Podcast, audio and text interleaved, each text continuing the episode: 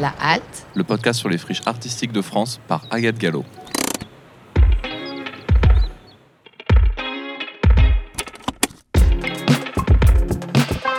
un podcast de quartier libre.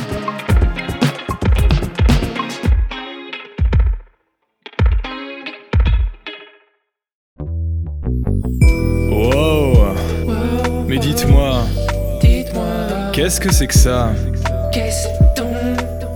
Ça a l'air plutôt intéressant. Ça me bat, et cultivant. enrichissant. C'est la halte? La halte, Oh, oh, ça a l'air exquis. je pense que c'est très important qu'il y ait des lieux comme le nôtre qui soient euh, un signe fort de la République sur des territoires qui sont en difficulté.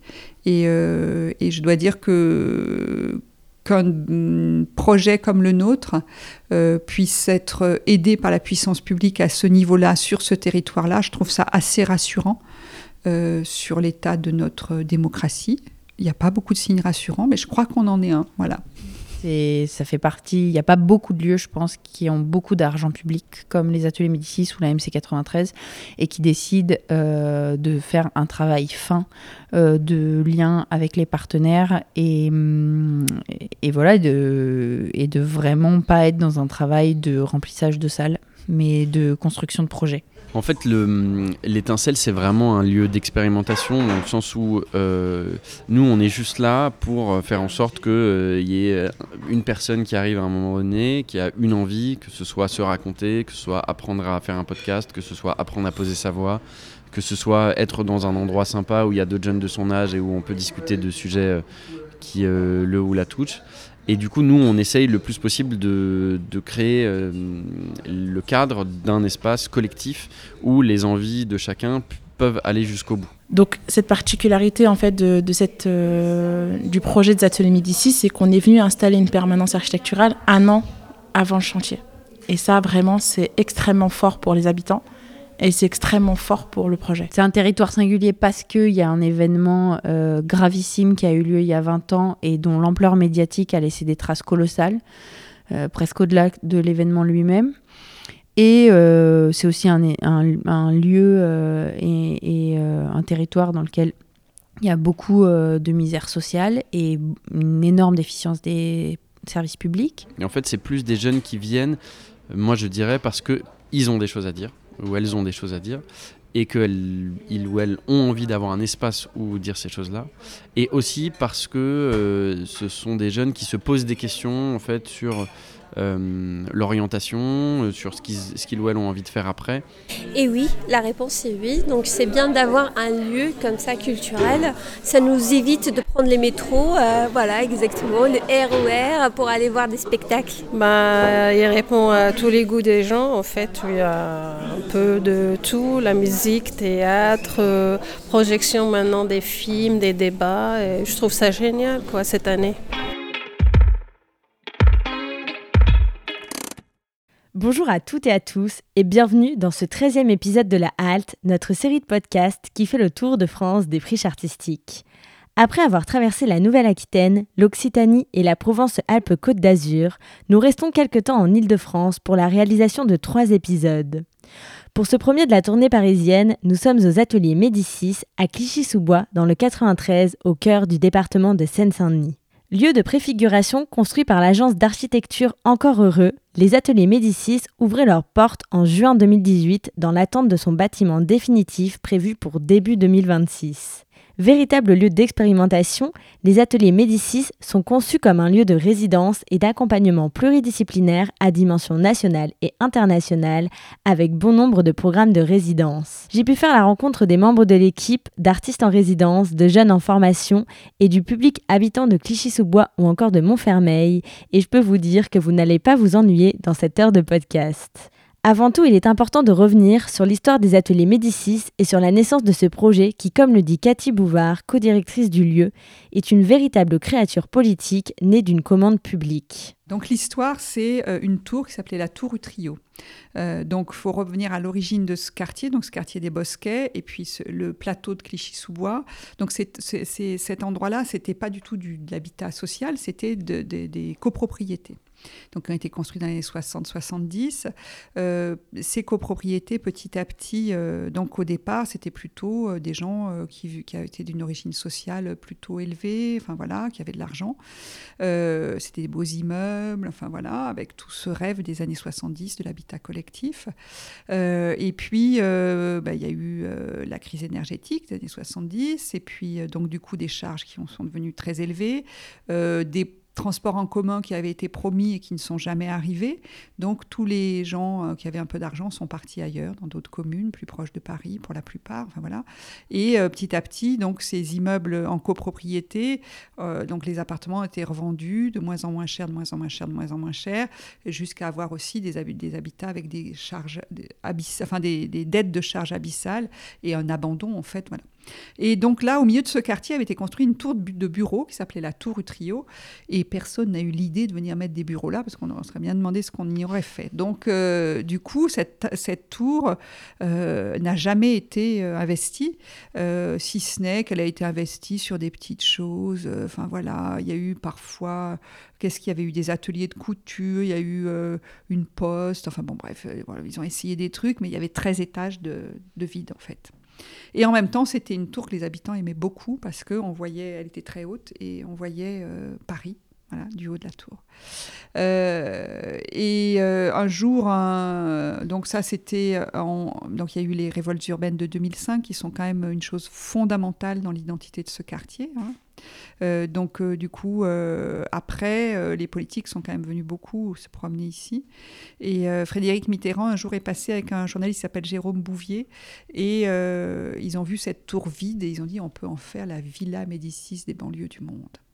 Une fois qu'on a dit ça, salut les gars, il n'y a plus qu'à. Donc c'est pour ça que c'est un projet qui est quand même une créature politique à l'origine, quand même, il faut, se rendre compte de cette chose-là. Euh, et donc euh, du coup c'est parti de là, de cette tour vide. Bon, du coup, elle a été rachetée par l'État avec la parcelle sur laquelle elle était implantée. Et, euh, et puis du coup, on s'est rendu compte au bout d'un moment qu'elle n'était absolument pas... Enfin, elle était amiantée. Enfin bon, bref, donc ils l'ont rasée en 2017. Donc ça a mis quand même du temps entre 2007, euh, cette déclaration et ce début d'a- d'aventure. Et donc euh, 2017, raser la tour. 2018, euh, construction de ce bâtiment. Et donc on ouvrira, on ouvrira les, les ateliers Médicis définitifs euh, 2026. Donc ça sera une génération. Donc il faut jamais oublier ça, cette question aussi dans la, en banlieue de- d'avoir l'impression que tout va très vite parce qu'on fait tomber vite les immeubles et en même temps tout va très lentement aussi parce qu'une génération c'est pas rien. Et euh, donc voilà, c'est pour ça aussi que je dis que euh, ces ateliers Médicis, euh, il y a eu beaucoup de désirs. Et voilà, donc c'est chouette qu'il y ait beaucoup de désirs, mais après il faut aussi démêler ce à quoi on peut répondre et ce à quoi on ne peut pas répondre. Euh, bref, donc du coup, j'ai cette histoire de la Villa Médicis, donc les ateliers Médicis, parce que c'était Villa Médicis des banlieues du monde. Et après, euh, nous, quand on est arrivé, on a eu très envie aussi de tisser des vrais liens avec la Villa Médicis et avec euh, son directeur qui est Sam Sturze depuis euh, peu de temps. Et donc maintenant, Sam Sturze est dans notre conseil d'administration et je suis dans le conseil d'administration de la Villa Médicis et on fait des résidences croisées et on va développer des choses ensemble. Mais voilà, donc c'est vraiment. Et puis moi, je trouve ça assez chouette de se dire que Médicis est à Clichy-sous-Bois-Montfermeil, je trouve ça bien. Pour mieux comprendre ce que nous propose le projet des ateliers Médicis, je laisse Cathy nous présenter les différents dispositifs de résidence d'artistes. Donc euh, la question des résidences, euh, finalement, elle, est- elle s'est mise en place autour de plusieurs euh, axes. Donc euh, le premier axe, c'est création en cours. Création en cours, c'est un programme qui au départ avait été monté euh, par le ministère de la Culture après les assises de la jeune création pour penser la professionnalisation des jeunes artistes issus des écoles d'art. Et donc l'idée, c'est de leur permettre d'aller euh, s'installer en résidence pendant euh, 3 à 6 mois euh, dans des classes de CM2. Euh, des classes de CM2 en grande majorité en milieu rural. C'est-à-dire que du coup, euh, on organise 110 résidences par an, hein, donc, euh, et on va dire il y en a 80% qui sont en milieu rural. Et donc, nous,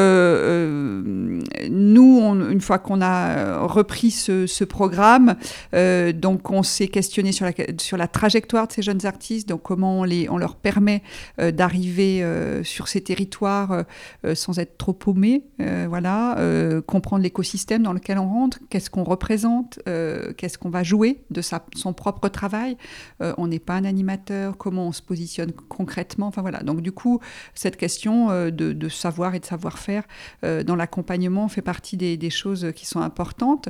Et puis on a fêté le millième artiste de création en cours il n'y a pas longtemps, donc c'est assez chouette parce que ça fait vraiment une sorte de génération aussi de ces jeunes artistes pour qui cette question de, la transmission est importante. Donc ça c'est chouette. Et puis je vous montrais la photo de Célina Sian. Et Célina, elle était, euh, elle a travaillé sur la question des, enfin sur, sur un projet autour des photos de classe. Donc ça c'est une de ces photos de classe, moi que j'aime beaucoup beaucoup, euh, au point que je l'ai mise dans mon bureau. Et euh, donc elle, elle travaillait ici à Montfermeil. Et euh, c'est une artiste photographe qu'on a continué à accompagner ici, donc dans d'autres résidences. Donc avec un certain nombre d'artistes, cette question de la trajectoire au sein de la maison, c'est une chose importante pour nous aussi. Euh, C'est-à-dire, du coup, euh, bah, commencer autour d'un projet, puis après voir comment on peut accompagner des jeunes artistes pour, euh, voilà, un peu asseoir plus leur professionnalisation, mais toujours donc avec notre principe à nous, qui est celui de la question du lien avec euh, un territoire ou des territoires euh, dans la dans l'œuvre. Mais pour Célina, c'est central dans son travail, donc euh, voilà. Euh, et elle nous a accompagnés sur un projet autour de l'échappatoire, qui était une boîte de nuit euh, ici à Clichy-sous-Bois. Et euh, voilà, elle n'a pas fini ce projet-là, et euh, on a très très envie qu'elle le finisse parce que c'est c'est assez chouette, enfin, c'est assez, c'est plein de surprises. Bref, donc ça c'est création en cours. Euh, la deuxième chose qu'on a lancée il y a trois ans, c'est Transat. Transat, c'est un festival d'une centaine de résidences aussi. Euh, ça sera sans doute un tout petit peu moins cette année, justement pour pouvoir euh, avoir un accompagnement qui soit plus fort, mais donc du coup de résidence dans des lieux non culturels. De la même, c'est le même principe finalement que création en cours, mais c'est dans ces lieux non culturels. Donc on est en train de créer, enfin l'équipe de création de, Transat est en train de créer tout un réseau euh, de partenaires, que ce soit Habitat et Humanisme, que ce soit euh, Aurore, que ce soit voilà, un certain nombre de, de- d'acteurs, que ce soit sociaux, euh, médicaux, voilà, ou autour par exemple de, la migration, etc. Donc qui, pour qui la question d'avoir un artiste en résidence peut changer la donne, peut enrichir le projet, peut voilà. Donc euh, donc il y a une centaine de résidences de donc de 4 à 8 semaines qui sont qui ont lieu entre juin et septembre. Voilà. Donc ça, euh, c'est aussi une voilà. Et après, il y a un certain nombre de résidences bah, qui se passent autour de nous. Euh, pour le coup, là, c'est des cadres qu'on invente à chaque fois de façon très différente. Ça peut être sur euh, trois saisons, comme l'a été FEDA. Ça peut être des temps plus courts, bah, comme on a vu le mot de Crimi là-haut, mais Crimi, bah, ils sont là, ils ont été là une semaine en résidence, ils seront là encore 15 jours, et puis après, ils seront là avec nous sur le festival VOST, puisque du coup, voilà, on, on organise un certain nombre de festivals, un certain nombre de... Voilà, mais d'autres collègues ont dû vous en parler. Voilà, donc ça c'est pour les programmes de résidence. Et puis il y a Regard du Grand Paris, qui est une commande publique qu'on porte euh, avec le Centre national des arts plastiques. Donc c'est une commande euh, qui propose à six photographes chaque année euh, de porter un regard sur ce qu'on nous on appelle ce Paris sans bord, c'est-à-dire du coup ces zones dites périphériques en fait. Donc avec à chaque fois vraiment un- une commande artistique à des photographes. On a fait on a fait la cinquième année l'année dernière et on a créé une grande expo qui a eu lieu à la fois au magasin Généraux, au musée Carnavalet à Paris et dans 38 sites en fait partout en Île-de-France.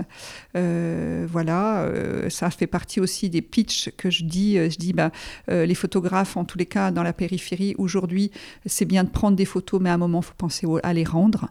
Et cette question de rendre les photos, nous, ici, elle est importante. On, comprend. On touche du doigt tous les jours la question euh, de l'image, euh, de cette question du surplombant, euh, du ras-le-bol des, des habitants des périphéries, de ce regard d'entomologiste que journalistes, photographes, artistes portent. Et donc aujourd'hui, notre question, c'est comment on se comporte différemment aussi. Voilà. En résidence au moment de ma venue, c'était le duo Home composé de Bala et Loya qui explore les musiques de l'Inde du Sud et qui réalisait des ateliers de pratique artistique dans différentes classes de Clichy-sous-Bois. Alors moi je m'appelle Bala et euh, je suis percussionniste euh, carnatique. Et, euh, et du coup là ce duo s'appelle Home. Bonjour, bonsoir. Et ici c'est Loya. Loya, moi je suis un artiste de l'océan Indien, euh, un explorateur, expérimentateur de plein de musiques. Et euh, moi, mon dada, ce que j'aime faire, c'est mélanger les musiques traditionnelles avec la, musique électronique. Donc je voyage euh, dans des contrées, à Madagascar, à Maurice, aux Comores, Sri Lanka, tout ça. Et après, je collabore avec des musiciens pour faire des projets de musique qu'on tourne dans l'océan Indien, mais aussi en Europe. Voilà, on s'est rencontrés euh, euh, au tournage de mon premier clip parce que, en fait, moi, euh, mes ancêtres viennent de plein d'endroits différents, mais notamment de- de- d'Inde, de, plus exactement de Pondichéry, qui se trouve sur la côte Malbar. Et donc, ce premier clip s'appelle Malbar Dance, qui est une expérimentation de, qui mêle musique électronique et, et percussion indienne de l'île de la Réunion.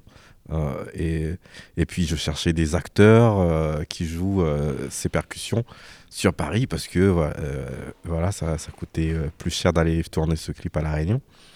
Et j'ai prospecté, et puis j'ai trouvé Bala, et puis d'autres d'autres percussionnistes. Et on a tourné ce clip, et on a sympathisé. On s'est dit, ouais, il faut faire un truc, il faut faire un truc. Et est arrivé le, le Covid. Le fameux Covid. Et, on- et j'appelle Bala, il me dit, qu'est-ce que tu fais? Bah, je fais rien, je suis confiné. Hein. Dit, Attends, je, euh, je peux louer une salle. euh, là, on peut faire des résidences et tout. Vas-y, viens. Et euh, c'est comme ça, j'avais écrit plein de moi tous les jours, j'éc- j'écrivais 4-5 euh, compositions. Donc j'en avais des centaines et on, en a choisi.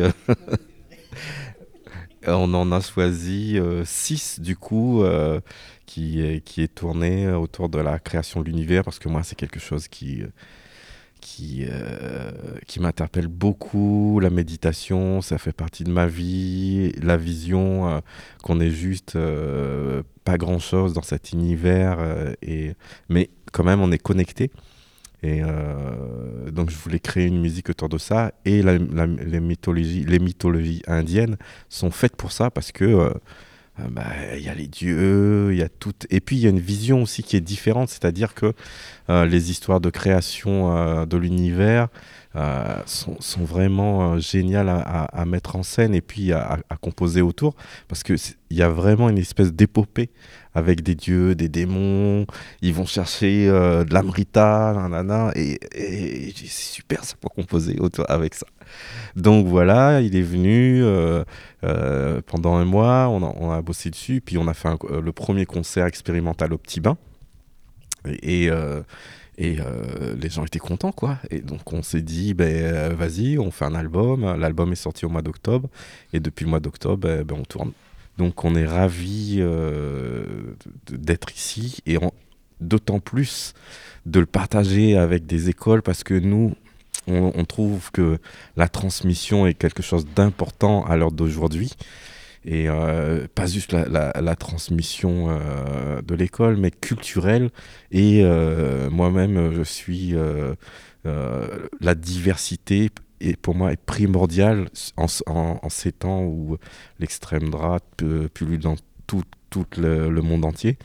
Et il faut aller amener la culture, la diversité vers les publics et les faire découvrir autre chose, quoi, pour ouvrir leur, esprit. C'est aussi notre rôle en tant qu'artiste. Donc, euh, quand on nous l'a proposé, on a dit, on y va. Oui, en fait, c'est un, un constat euh, qui est vraiment euh, très important. C'est que on a fait un atelier le matin, un l'après-midi, et en fait, on faisait un mini concert. hein. C'était vraiment pas grand-chose, mais par contre, voilà, les maîtresses sont, ont été surprises en fait par par l'attention, l'écoute. Et euh, mais moi, j'avais déjà ressenti que ces, classes-là, il y avait un intérêt euh, pour ce qu'on proposait, parce que je pense que c'est pas habituel, d'une. Et aussi, euh, je pense que, comme il dit euh, Loya, c'est que chacun a une habitude d'aller d'aller partager, d'aller transmettre avec n'importe qui, et les enfants surtout, le savoir. quoi. Et donc, je pense que c'est aussi un, quelque chose de culturel dans nos, euh, dans nos façons d'évoluer aussi, parce que on transmet le savoir, nous, de façon orale, on l'apprend et on le retourne de façon orale. C'est écrit aussi, mais il y a toujours cette recherche. Donc là, en fait, c'était hyper intéressant du fait que on arrive, on leur fait découvrir euh, qu'est-ce qu'on fait, sur quoi on travaille et qu'est-ce qu'ils vont apprendre. Donc c'est très synthétique, mais euh, l'idée c'était de, partager un moment. Et en fait, c'est le partage et dans le partage que tout se fait en fait. On n'impose rien, mais on partage.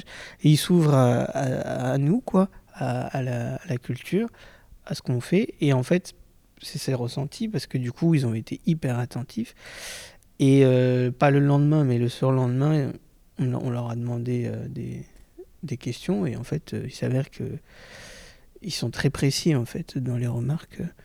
Il y en a un qui m'a dit que mon instrument était accordé euh, sur le, son de l'univers. Donc c'est le, le mais ils savent en fait maintenant. Et donc ça, c'est des choses, ça demande vraiment une écoute très précise. C'est pas, enfin, c'est quelqu'un qui est en CE1. C'est quand même assez, voilà. Donc du coup, ça nous a surpris aussi. Donc on est très content en fait, parce que euh, c'est un travail euh, qui est payant mais je dirais pas payant, mais je dirais que c'est un travail où on a, on a échangé, on a eu un dialogue, et euh, c'était, c'était, et puis là, les voir venir à cette, euh, à ce, à ce concert avec la maîtresse, euh, c'est, c'est touchant, quoi, pour nous. Et, et, je pense que même les, les gens euh, de l'atelier sont surpris parce que souvent, euh, c'est compliqué de faire venir les gens, apparemment. Donc en fait, euh, c'est bien, on a, on a vraiment ouvert toutes les portes. Donc euh, moi, je pense que c'est à refaire. voilà. On a compté le, les temps avec euh, les doigts, euh, des, des, des, mélodies, et on a appris euh, à compter les temps avec nos doigts. Et aussi, on a appris les syllabes. Très, c'était génial. C'est magique. C'est la première fois que j'ai vu un concert de ma vie. Quand on parle d'accompagnement, les ateliers Médicis représentent aussi une forme de campus qui porte une grande attention à la transmission et à la formation. Je pense notamment à la naissance de la fameuse école de cinéma Courtrage-May, mais aussi à l'art renverse ou encore au pôle média intitulé L'étincelle. Pauline Maître, responsable de l'action culturelle et du développement des publics, nous présente tout ce volet d'accompagnement et de formation. Il y a aussi tout un volet campus et tout un volet accompagnement et formation. C'est un peu transversal aux, choses précédentes que j'ai dites, mais ça peut s'isoler aussi et permettre de comprendre le projet. Euh, dans la mesure où il y a une école qui s'appelle La Renverse, qui, permet à des jeunes euh, qui ont été un peu perdus dans les limbes de Parcoursup ou qui s'y retrouvent pas dans les choix euh, d'études supérieures qu'ils ont fait, de s'essayer à une année complète de, de pratique artistique. c'est une école en partenariat avec les Arts Déco et c'est vraiment pour des jeunes qui font déjà beaucoup de choses dans leur coin, dans leur chambre, mais qui n'ont jamais qui, qui ont jamais sauté le pas de se dire si ça c'était ma vie professionnelle. Donc ça, ces jeunes-là, on les accompagne pendant un an. C'est la renverse. Et on a euh, d'autres dispositifs qui ont un peu cette, euh, cette, euh, cette patte-là de formation, accompagnement à la professionnalisation avec le pôle média, qu'il fait à une autre échelle. C'est pas une école, mais c'est un endroit dans lequel chaque semaine des jeunes peuvent se retrouver, accéder à du matériel, de journalistes professionnels, Lucas Roxo et Ulysse Mathieu, qui les accompagnent à l'endroit de la réalisation de, leur désir, euh, que ça soit de la photo, de la vidéo, euh, du, journalisme euh, podcast, audio. Donc ça, c'est aussi un endroit de formation important. on y a aussi un dispositif qui s'appelle l'incubateur on propose à des artistes du territoire euh, qui ne sont pas forcément passés par des écoles estampillées et remarquées qui permettent d'être dans les réseaux, de retrouver un chemin euh, et de se reprofessionnaliser et de, de, de, se recréer un réseau euh, pour arriver à vivre de ce, de ce métier-là. Donc il y a quand même une, une palette aussi à cet endroit-là où euh, ben, ce qu'on fait avec des artistes en résidence, on essaye de, aussi de semer les graines sur des générations plus jeunes euh, ou sur des, plus grands mais qui n'auraient pas pris les voies royales dans, un pays où c'est difficile d'exister autrement qu'en passant par les écoles. Il y a aussi par exemple le programme CLI Chicago qui est euh, un lien qu'on a établi avec euh, le South Side de Chicago qui est un quartier euh, bah, du sud de Chicago qui était un quartier très en difficulté euh, il y a une vingtaine d'années, qui est en train de se gentrifier, entre autres parce que la Fondation Obama est en train de s'y installer. Et donc, euh, euh, assez naturellement, on a établi des liens avec un certain nombre d'artistes. Et puis maintenant, c'est un lien vraiment institutionnel avec différentes institutions qu'on a mis en place, avec des résidences croisées. Euh, et, euh, et, aussi avec des institutions qui ont fait ce qu'on essaye de faire euh, pour certains il y a 20 ans ou 30 ans. Et donc du coup, c'est toujours très intéressant cet échange-là. Et puis, c'est toujours bien d'aller voir ailleurs parce que la question aussi sur un territoire comme celui-là, c'est celui de l'enclavement et d'une identité qui a tendance à, à s'autosuffire peut-être. Lucas Roxo, journaliste en résidence depuis trois ans aux ateliers Médicis, est l'un des deux accompagnateurs du média participatif L'Étincelle, créé par un collectif de jeunes de Clichy-sous-Bois et de Montfermeil. Il revient sur la naissance de L'Étincelle et sur le fonctionnement de ce pôle média. À l'intérieur de, l'étincelle, on trouve des euh, personnes de profils extrêmement euh, divers et variés. Je dirais qu'il y a deux points communs entre euh, tous les, jeunes qui participent. D'abord, c'est qu'ils sont jeunes, c'est-à-dire que ça va de 15 ans pour le plus jeune jusqu'à 24 ans pour les plus âgés. Et ensuite, ils viennent en général tous et toutes de Clichy-sous-Bois, Montfermeil ou des villes alentours. On a quelques euh, jeunes qui viennent participer parfois et qui n'habitent pas dans le 93, mais qui sont, euh, euh, qui sont comment dire, qui sont à peu près du même euh, profil que les, euh, les jeunes qui sont déjà là. On rencontre des jeunes en fait plutôt par le biais d'ateliers d'éducation média qu'on va faire dans des structures, euh, soit des structures associatives comme les espaces jeunesse, les maisons de la jeunesse, la bibliothèque, la mission locale, les lycées, les collèges. Et en général, les jeunes qui viennent, ce sont des... ce sont des personnes qui se retrouvent à un moment de leur vie où, ils ont envie de changer de voie universitaire ou professionnelle, euh, où ils ont euh, par exemple euh, eu des réponses négatives à Parcoursup dans les études qu'ils voulaient faire, ou bien qu'ils sont à un moment où ils savent pas exactement, ils ont envie de se diriger vers un métier artistique ou journalistique, ils savent pas exactement comment faire. Et donc on a énormément de profils de, voilà, de jeunes qui, qui arrivent comme ça et qui se retrouvent dans cet endroit pour euh, à la fois être accompagnés dans leur parcours d'orientation vers les métiers culturels, euh, documentaires ou journalistiques, et à la fois produire des choses, euh, des vidéos, des podcasts, des émissions de radio, des textes, des chroniques, des photos qui seront publiés sur la plateforme de l'étincelle. On est, en fait, le projet, il est, c'est un média indépendant en réalité. Il n'y a pas de structure associative ou entrepreneuriale derrière. D'ailleurs, on se pose la question puisque euh, le projet grandit et donc il faut qu'on voit comment, euh, comment on fait ça. Et donc le projet est hébergé par les ateliers Médicis. C'est-à-dire que euh, à la base du projet, il y a une volonté de ma part, de la part d'autres structures du territoire, de Clichy ou Montfermeil, et de la part des ateliers Médicis, de monter un projet autour des médias, de l'information, dans un contexte post-Covid où on a l'impression qu'il euh, y a euh, un travail à faire autour du lien social. Et en fait, moi, ma conception euh, de ce que doit être un média, c'est en fait un média est là pour créer du lien social.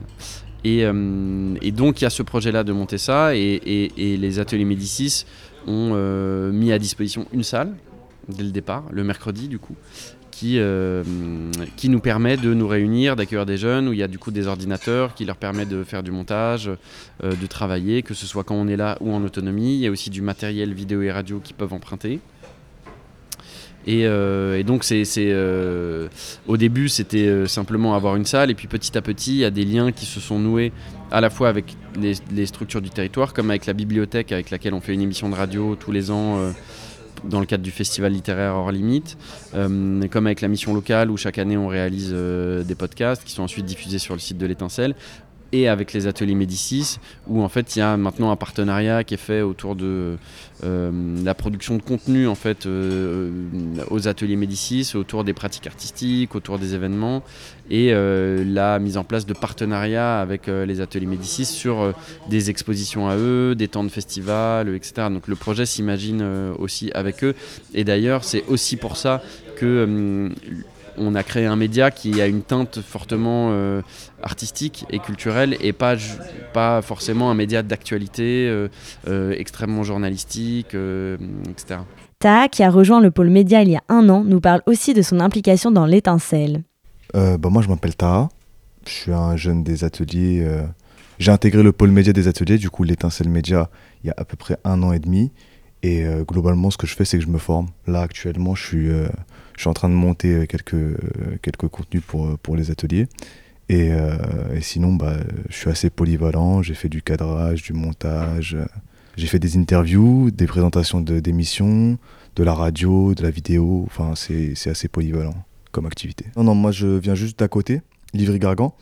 En gros, c'était durant ma première terminale, parce que du coup, j'ai redoublé ma terminale. À cette époque-là, je, je faisais pas grand-chose de ma vie. J'étais un peu, euh, un peu mou. Et euh, du coup, on m'avait redirigé vers euh, les ateliers pour me booster un peu parce que c'était un truc qui était destiné aux jeunes et tout. Moi, j'avais pas trop compris le concept à la, à la base. Et j'avais dit que j'étais un peu fan de l'audiovisuel, puisque je connaissais pas exactement tous les arts plastiques qui étaient proposés ici. Je me suis directement redirigé vers l'audiovisuel. J'ai découvert bah, le pôle média, puis après l'étincelle, et après j'ai commencé à participer à des projets, puis après essayer d'ouvrir les miens au sein de l'étincelle. Et après, bah, ça a donné tout ce que ça a donné plus tard. N'importe qui peut venir, se former, proposer des idées, euh, participer à des projets. Euh, je participe à des projets. euh, ça fait depuis un an et demi que je le fais. Du coup, des fois, il y a des projets assez conséquents, voire même rémunérés, qui permettent une professionnalisation dans le milieu. Aujourd'hui, le projet des ateliers Médicis porte une attention particulière aux habitants de Clichy-sous-Bois et de Montfermeil et invite les artistes en résidence à associer les habitants à leur processus de création pour ainsi qu'ils deviennent collaborateurs artistiques de chacun de leurs projets. Et c'est aussi un travail dont l'équipe de médiation s'empare grandement. C'est un lieu pluridisciplinaire, donc euh, c'est des artistes de toutes les disciplines qui peuvent euh, être euh, choisis pour, pour être en résidence. Et, euh, et puis, euh, ces, ces résidences-là, elles ont euh, la volonté, clairement, la direction a la volonté que les artistes en résidence arrivent avec des projets où on, demande aux artistes d'associer les, les, les habitants, d'associer les voisins à un processus de création. Donc, c'est vraiment à cet endroit-là que les publics pourraient être associés à un travail artistique.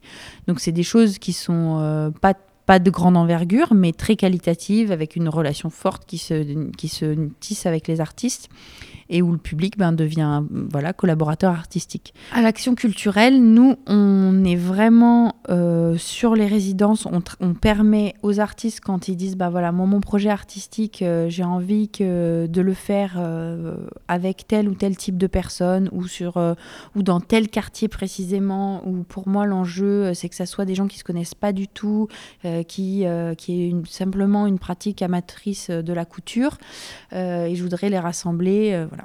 Et nous, on va euh, être en lien avec des partenaires pour raconter ces projets-là, essayer le plus possible aussi de rendre concret que les artistes euh, puissent aller voir directement les gens pour parler de leurs projets, parce que pas parler à leur place et aussi euh, que cette rencontre, elle se fasse directement par l'humain et permettre ces rencontres-là. Nous, on, permet ces rencontres-là et après, on accompagne l'artiste dans son projet, vraiment en lien étroit avec le service de production de la maison, euh, pour la réalisation euh, de, de, de- voilà, aboutir à quelque chose qui est vraiment leur projet, de, leur projet artistique de résidence. L'autre travail qu'on fait, c'est sur tout le, volet diffusion de la maison, les jeudis et les festivals. On propose beaucoup de choses ici. Il y a un concert par mois, il y a un ciné-club, euh, il y a euh, un- une université populaire qui se met en place, il y a trois festivals dans l'année, euh, plus cette année, quatre jours exceptionnels au Centre Georges Pompidou. Tout ça, c'est des temps de programmation forts.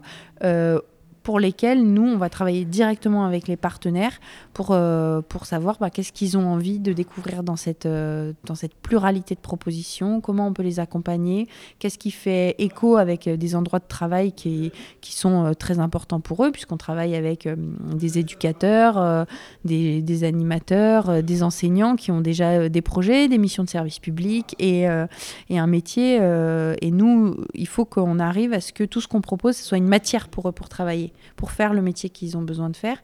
Et nous, arriver à ce que euh, l'expérience des publics ici, elle soit aussi euh, un chemin qui permet de traverser plusieurs choses et de mieux appréhender toute la complexité de ce que j'expliquais au début et de ce que mes collègues ont dû expliquer, c'est-à-dire un projet complexe, un peu tentaculaire, où c'est difficile de trouver sa place.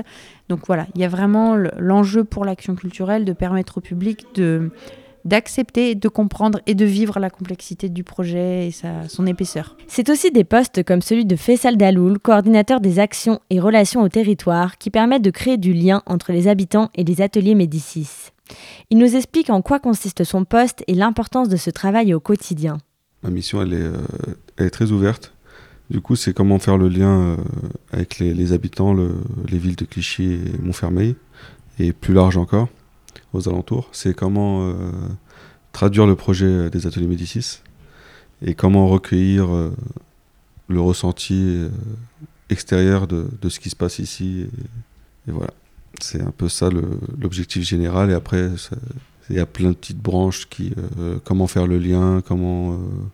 trouver des contacts pour les différents collègues quand il y a besoin, comment, comment faire le lien en fait. C'est beaucoup le lien et la traduction du projet dans les deux sens en fait. Pourquoi les ateliers Médicis et comment fonctionnent les ateliers Médicis?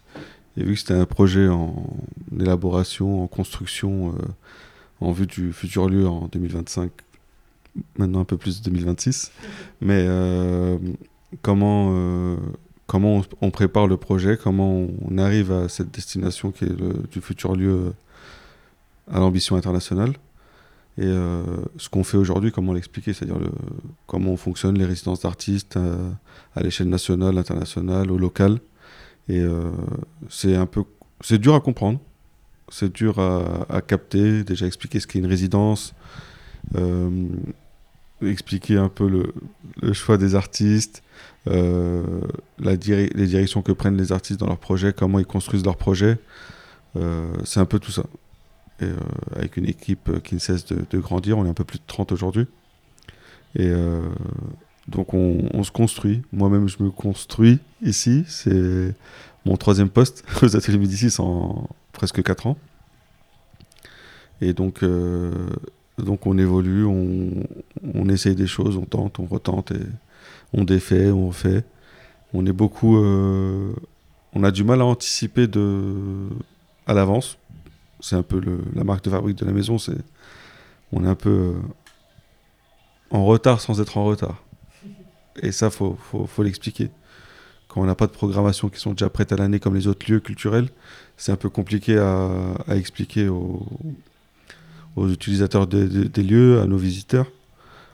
Et euh, donc tout ça, on doit l'expliquer. D'une année à l'autre, c'est pas pareil. Donc euh, voilà, c'est évolutif faut tout le temps expliquer, expliquer, comprendre, assimiler, transmettre. C'est un peu ce qu'on fait. Euh, comment dire? Bah, On a un pôle action culturelle qui est euh, composé de 4-5 collègues et qui euh, travaillent beaucoup avec les écoles et les structures aux alentours, c'est-à-dire que ce soit les associations, il y a beaucoup d'associations à Clichy-Montfermeil, donc il y a un gros travail avec toutes les nombreuses associations, avec les services jeunesse des deux différentes villes, avec les différents services des villes aussi, avec des centres avec des personnes âgées, il y a vraiment toutes les cibles, tout le monde est ciblé.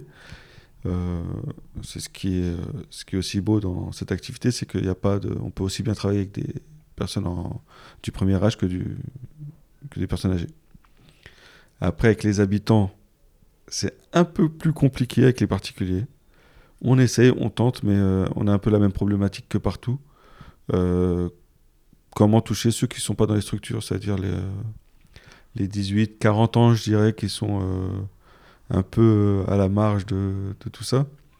Et bah, c'est un des objectifs, comment, comment travailler avec eux. Mais c'est un gros. C'est un, un souci qu'on a. Et on est en train de construire des propositions pour voir comment y arriver.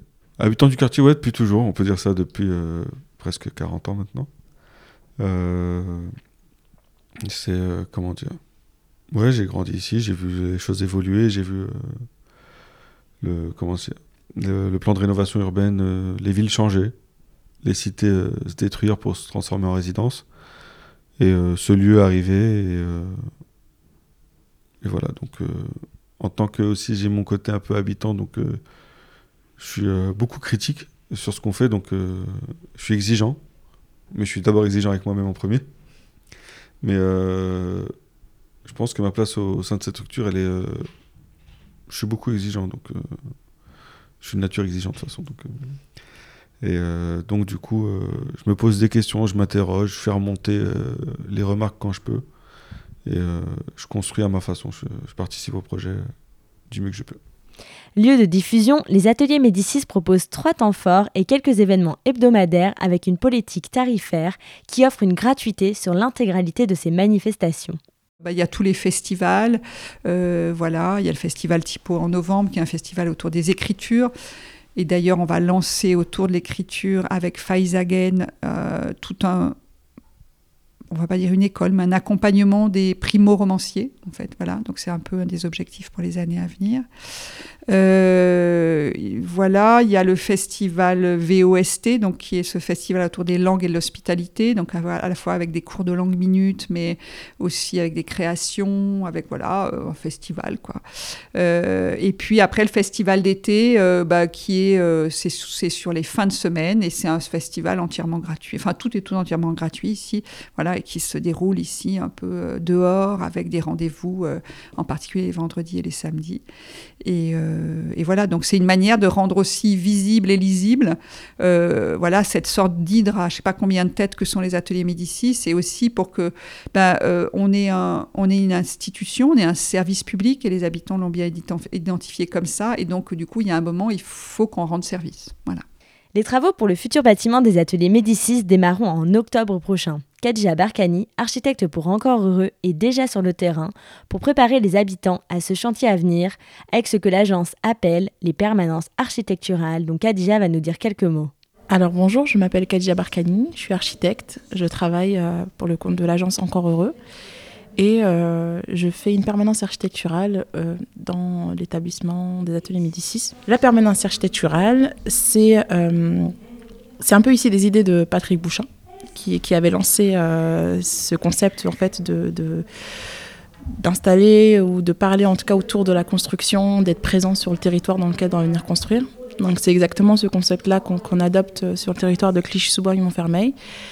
Donc on installe une jeune architecte, un jeune architecte sur le territoire dans lequel on va venir construire. Donc euh, moi j'ai été diplômée en juin 2022. J'ai rejoint l'agence en septembre. Et j'ai tout de suite pris mes fonctions, euh, mes missions euh, de permanente euh, ici aux ateliers Midi Donc l'idée en fait c'est d'être présent, de parler du projet, de faire des connexions autour du territoire avec les acteurs locaux, avec les habitants, avec les structures, et vraiment de, construire et d'envisager et, de parler du projet des futurs lieux des ateliers Midi J'ai plusieurs missions J'en ai pas qu'une seule. Euh, donc on, va on va, on, va évoquer euh, dans, dans, quelques instants. Mais euh, je tenais aussi à, à, remarquer, à faire une remarque en fait sur le fait que normalement on installe une, permanente, une permanence architecturale dans les débuts des travaux pour parler un peu les habitants, vu qu'il y a chantier qui arrive, des grandes grues, donc ça peut poser énormément de questions et d'étonnements. et faire un peu peur. Et faire un peu peur et surtout qu'on est dans un territoire qui euh, qui est en construction depuis maintenant plus de, de 15 ans. Euh, donc des tours, qu'on, enfin voilà, des, des tours que ce soit en démoli ou bien en fait qu'on vient construire, il est vraiment euh, continuellement en construction. Donc cette particularité en fait de, de cette, du projet des ateliers Médicis, c'est qu'on est venu installer une permanence architecturale un an avant le chantier. Et ça vraiment c'est extrêmement fort pour les habitants et c'est extrêmement fort pour le projet. Et aujourd'hui, en fait, on le voit l'importance de le mettre euh, en place euh, vraiment en amont parce que ça, d'une part, ça met pas euh, la personne en, en, avant en sachant que le bâtiment ou la construction est déjà là, le chantier a déjà commencé. Vraiment, c'est histoire de prendre le temps, de prendre connaissance du projet, de leur parler, de faire des rencontres. voilà, aujourd'hui, on, on, leur parle, mais sans qu'il y, ait en fait un tout un schéma de travaux dans leur tête. Vraiment, c'est en toute sérénité qu'ils viennent nous voir et on leur explique le projet. Donc ça veut dire qu'ils ne sont pas surpris de voir euh, une grue arriver, euh, des travaux ou euh, des routes qui sont fermées. Et en même temps, ça, ça, ça les met aussi en projection de ce qu'ils pourraient peut-être faire dans ce bâtiment-là. Et, c'est ça qui en fait qui, est nouveau et que ce soit pour l'agence pour laquelle enfin qui le construit qui, la- qui la met en place ou que ce soit pour les ateliers Médicis. Alors le retour que qu'on a et qu'on observe, c'est que aujourd'hui ils sont dans l'étonnement de se dire aujourd'hui on vient me parler d'un projet, il n'est pas encore construit. Donc pour eux c'est vraiment euh, une prise en considération déjà assez, ils sont assez surpris et en même temps ils sont très contents. Donc ça peut que euh, on va dire, euh, aider à l'acceptation du projet. Ensuite, comme j'explique, c'est qu'aujourd'hui, ce bâtiment-là, les ateliers Médicis 2000, euh, 2025, de premier semestre 2026, il y a déjà un bâtiment de préfiguration qui existe, dans lequel les habitants commencent à identifier. Ils sont présents, ils rentrent. En tout cas, il y a un élément euh, qui permet en fait de visualiser, de tester quels sont les qu'est-ce que c'est les ateliers Médicis ce qui n'est pas évident, parce que c'est quelque chose qu'on invente, qu'on réinvente, donc euh, qu'on met en place, donc on teste. Donc déjà, il y a ce bâtiment-là, on va dire, c'est une grande maquette. Donc à partir de ce moment-là, les habitants, quand ils, euh, quand ils viennent, on parle des ateliers Médicis, on peut toujours leur montrer l'exemple, leur donner l'exemple. Il y a un bâtiment de préfiguration qui existe depuis déjà quelques années. Venez nous voir, on fait telle ou telle ou telle ou telle fonction. Donc moi, quand je les accueille, souvent, je leur fais un tour du bâtiment. Donc ils font un tour du, je, leur fais monter euh, du troisième étage en montant de la terrasse jusqu'en bas et en finissant par euh, justement la, la permanence architecturale et parler du futur lieu pour vraiment qu'ils se projettent et qu'ils ont tous les éléments euh, pour comprendre ce futur projet. Et, euh, et donc en fait ils sont déjà euh, très, très accueillants sur, euh, sur, sur ce projet parce que c'est quelque chose qui est en train d'être mis en cours. Souvent les habitants quand, ils, quand on leur parlait de projet Médicis, c'est aujourd'hui, on a, c'est un projet dont on nous parle depuis euh, 2005. euh, non, en fait, tu viens de parler d'un projet. Euh, ça fait déjà quelques années euh, qu'on nous, nous bassine entre guillemets, si je peux me permettre, avec ce terme euh, et cet équipement. Je vois pas. je- pour moi, je- enfin voilà, pourquoi je vais parler de quelque chose qu'on voit pas. Ce bâtiment-là, le fait qu'il existe, ils sont plus dans dans une continuité et dans quelque chose qui se fait. Donc, ils ne sont pas étonnés. On, voilà, c'est ce qu'on veut. hein. C'est vraiment les familiariser avec ce projet. C'est un très grand projet qui, qui va être à côté d'une gare. Euh, ça peut aussi paraître un peu fou euh, d'avoir un grand bâtiment comme ça. Avec, enfin, voilà, ça peut vraiment perturber. Clichy, on a toujours dit, elle est, désenclavée. euh, elle est désenclavée. Euh, elle, elle tourne souvent autour de. Enfin, voilà, c'est un circuit court, on va dire, de- d'humains qui se baladent à Clichy. C'est pas et là d'un coup, on va avoir un métro, on va avoir la ligne 16, on va avoir une facilité en fait du passage. Donc c'est très nouveau pour. euh, je je vais pas le comparer à un village, mais c'est comme si demain dans un village on, on, on venait en intégrer énormément de personnes. Donc les villageois forcément ils vont pas comprendre. Donc là les, les en fait c'est de les habituer à, se dire que euh, a un équipement culturel qui est voué à être euh, au niveau du territoire national et international dans le futur. Donc aujourd'hui, en plus, ils le sont avec, avec Chicago. Donc c'est déjà des choses qui se mettent en place. Donc c'est vraiment, moi je pense que euh, dans, un, dans une idée, ou en tout cas dans un, dans un esprit de, de, prendre le temps d'expliquer en fait aux gens et de ne pas les traumatiser, de les familiariser et aller tranquillement. Ça prend du temps, c'est quelques années, on ne parle pas de quelques mois, mais quelques années. Et vraiment, ça, ça fait qu'aujourd'hui, euh, euh, on mûrit, on grandit avec ce projet. Ce qui compte, c'est vraiment de travailler entre ce qu'ils font aujourd'hui ici et d'animer le chantier. C'est-à-dire, voilà, on peut avoir un concert là-bas, on peut, voilà, il y a des artistes qui peuvent vraiment s'imprégner du lieu, euh, faire découvrir des métiers. Quand je vous ai dit, par exemple, l'espace jeunesse, on a identifié un temps fort, c'est que en, mois d'avril, il y aura euh, une session euh, Pôle emploi, enfin une sorte de Pôle emploi, mais en tout cas de montrer un peu forme des métiers, pardon, et bah, se dire aujourd'hui, qu'est-ce qu'il y a comme métier dans un équipement culturel aussi grand que celui-là, et parler des nouveaux métiers qui, pour- qui pourront peut-être intéresser euh, certaines personnes dont ils ne connaisseraient pas l'existence ou même euh, la connaissance. Donc voilà, c'est aussi ça ce qui est important. Donc euh, pareil dans les visites du chantier, c'est de faire découvrir des métiers aujourd'hui dans lesquels quand on a une construction, on n'est pas forcément visiteur et on ne sait pas ce qui se passe. On voit le bâtiment, on voit les palissades et puis en fait on voit le bâtiment qui monte d'un coup. Donc cela, c'est vraiment de les faire visiter, voilà, de les, un peu de les, c'est chez eux un petit peu. C'est comme si on visitait euh, euh, Une maison en une construction, maison en construction. Et du coup, on, voilà, on suit son étape. Et c'est très beau et c'est très joli parce qu'aujourd'hui, quand on a un enfant, peut-être au CM2 ou au- CP, même au CP, qui va venir visiter le bâtiment, euh, voilà, il- dans trois ans, quand il sera construit, il va se dire mais je l'ai visité. Il aura assez, euh, on va dire, de mémoire pour euh, voir un peu les. Voilà, j'ai vu ça, je me suis posé que- question. Je- Voilà, je me suis posé la question, mais comment tient un bâtiment Aujourd'hui, maintenant, j'ai vu. Enfin, voilà, c'est aussi, euh, c'est aussi de leur, de leur développer un- une autre manière de voir, euh, de voir les choses. Faire du réemploi est l'une des spécificités d'Encore Heureux. Et pour ce chantier, l'équipe travaille à réutiliser les éléments de démolition de d'autres bâtiments du même territoire pour les utiliser dans cette nouvelle construction. Parce que l'agence Encore Heureux euh, milite pour le réemploi, donc ils travaillent avec un bureau d'études Remix aussi sur, sur la question du, du réemploi.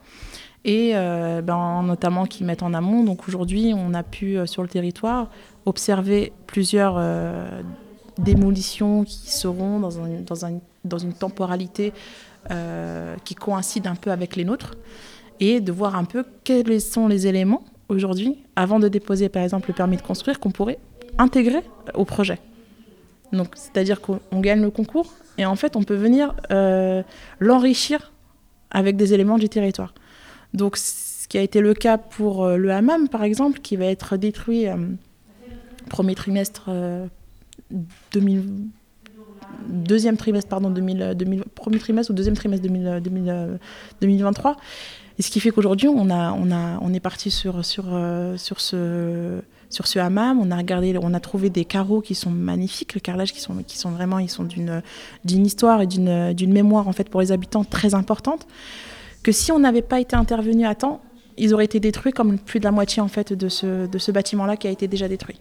Donc aujourd'hui, il y a, y y a une nouvelle, euh, parce qu'il y a un hammam et une mosquée aussi à Clichy-sous-Bois qui sont très chers aux, aux habitants et qui est là depuis plus de 20 ans. Donc il y a une construction qui, qui est faite à quelques centaines de mètres euh, de ce lieu. Mais si on n'avait pas été là encore une fois, ce projet-là, n'aurait pas été possible. Donc on voit l'importance aujourd'hui et euh, on voit ce que ça peut apporter en fait dans le futur projet.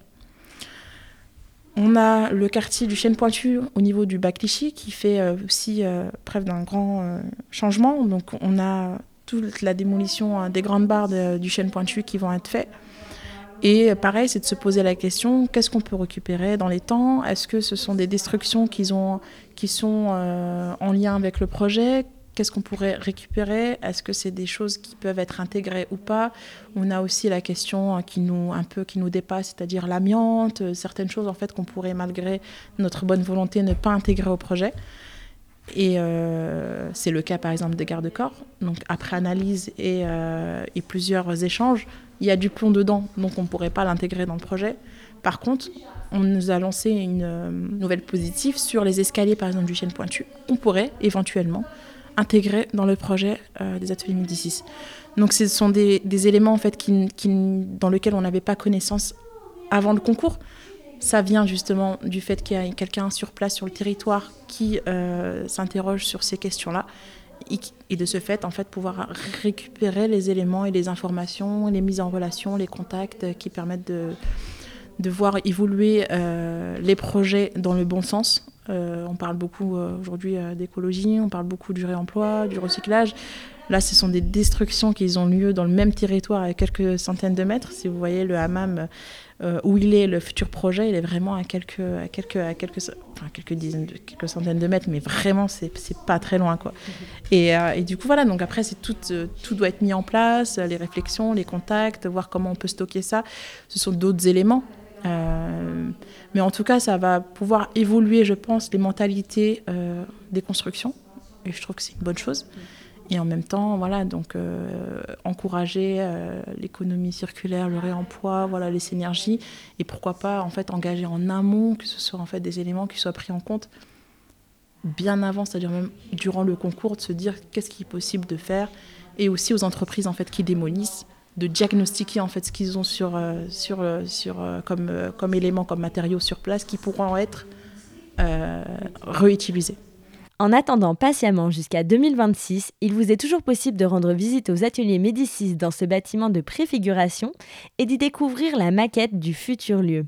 L'été approche, alors ne manquez pas l'été des ateliers qui aura lieu cette année du 23 juin au 22 juillet. Merci d'avoir écouté ce 13e épisode de la Halte. Je tiens à remercier toute l'équipe des ateliers Médicis, le groupe Home, l'agence Encore Heureux, le média L'étincelle et le public d'avoir posé sa voix au micro de la Halte. On se donne rendez-vous très bientôt pour un nouvel épisode et pour suivre l'intégralité de la saison 1 de la Halte, rendez-vous sur les plateformes d'écoute et sur quartier-libre.eu. Et si vous avez envie de suivre le voyage radiophonique, rendez-vous sur Facebook, Instagram et TikTok en cliquant Quartier Libre. En attendant le prochain épisode, je vous dis à très vite. La Halte, le podcast sur les friches artistiques de France. Par Agathe Gallo.